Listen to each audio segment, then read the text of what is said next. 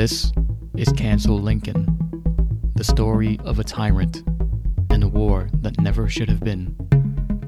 I'm Siv Nagalis.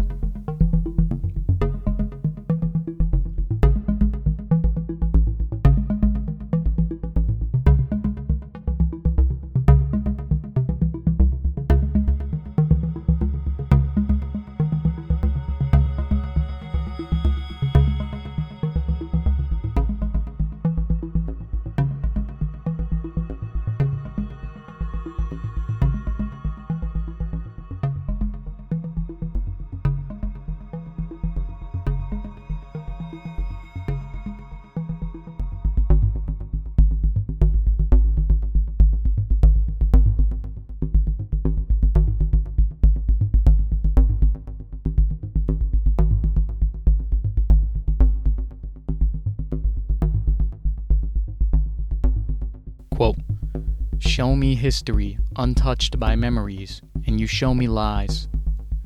Show me lies not based on memories, and you show me the worst lies of all. Close quote. Carlos Eire, Waiting for Snow in Havana. As the old saying goes, history is written by its victors. If this is true, we in the present believing the history we've been taught to be an accurate reflection of the past, are living in the narratives of its authors, most as unwitting characters in a story not of our design, blindly driving the plot forward. And just as we had no say in the editing of the story arc of history, we also cannot know if the legacy we are part of is truly one belonging to history's righteous protagonists as we are taught and like to believe about ourselves, or its villains. Thus, the truth all comes down to the veracity of the story we as a country have inherited, of which can only be verified through scrutiny. For those who live for the truth, I ask that you suppose that perhaps not all of the narratives of the history of this country that we've inherited are compatible with its facts.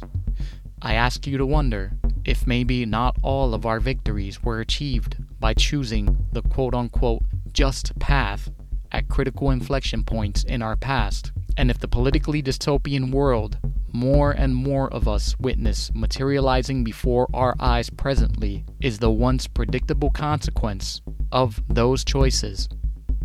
I ask you to open your mind to the consideration that perhaps you've been indoctrinated by your government and institutions no less than Mao Zedong or Stalin or the Japanese Empire indoctrinated their own people for their own selfish ends. I ask that you consider that the story we've been told about some of our treasured historical heroes are fables, and that the messianic story of President Abraham Lincoln is one such fable. In the United States, the mainstream historical narrative on Abraham Lincoln and his actions during the Civil War is the stuff of fairy tales. It goes something like this Abraham Lincoln was a humble, backwoods rail splitter who grew up as a lifelong opponent of slavery and a believer in equality between blacks and whites. From the time of his modest upbringing in a Midwestern log cabin, he was an exemplary boy who worked tirelessly and studied hard to fulfill his self perceived destiny of ridding the country of this evil and making right the wrongs of America's past sins. To achieve this, he would go on to become a lawyer, then a politician, and eventually the President of the United States of America. After Lincoln was elected president, the southern states run by aristocrats who gained obscene wealth growing and selling cotton on the backs of African slaves, knew Lincoln was going to get rid of slavery and give equality to blacks. And so, they preemptively seceded from the United States and formed the Confederate States of America. Lincoln's conviction was that preserving slavery was not an acceptable moral justification to tear the country apart and became convinced that the only way to save the Union was to abolish the barbaric institution.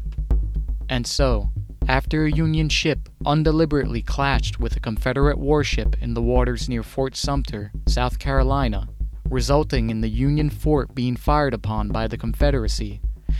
In order to end the threat of Southern aggression, Lincoln felt compelled to order a military invasion of the South, reunite the nation, and fulfill his valiant, lifelong dream of delivering the promise of the Declaration of Independence and the Constitution to blacks in the United States.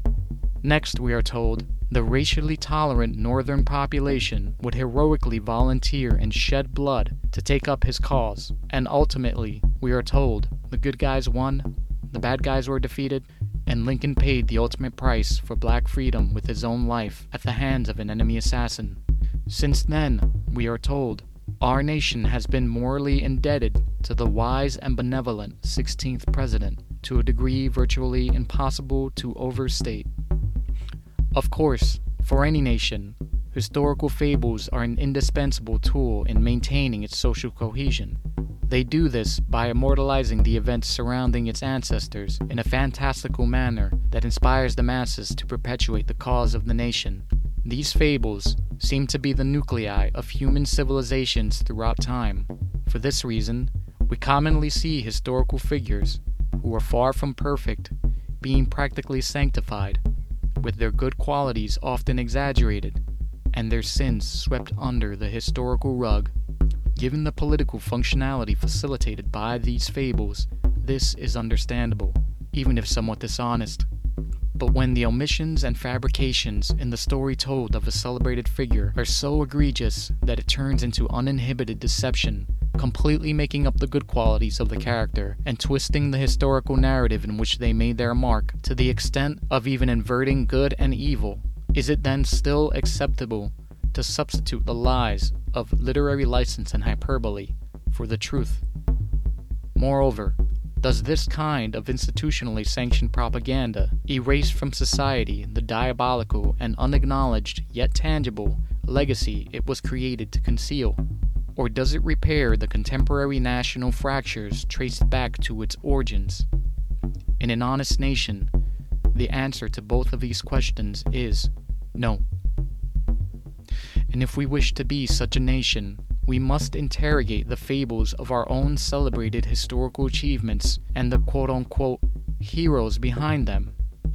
The American Civil War was the most consequential inflection point in American history, and so when it comes to the United States, a key first step in inventorying our values and auditing our integrity is to ask questions as to whether the nationally inculcated lore about honest Abraham Lincoln and his just cause, scare quotes on both of those, is corroborated by the documented facts of the 16th president's life and matched by his statements pertaining to blacks and the civil war he allegedly waged for them.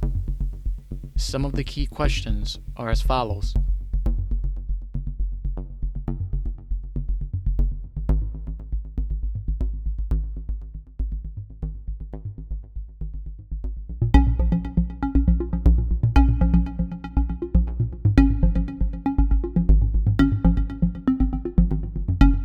Listening to Cancel Lincoln. Narration, writing, and music by Siv Nagalis.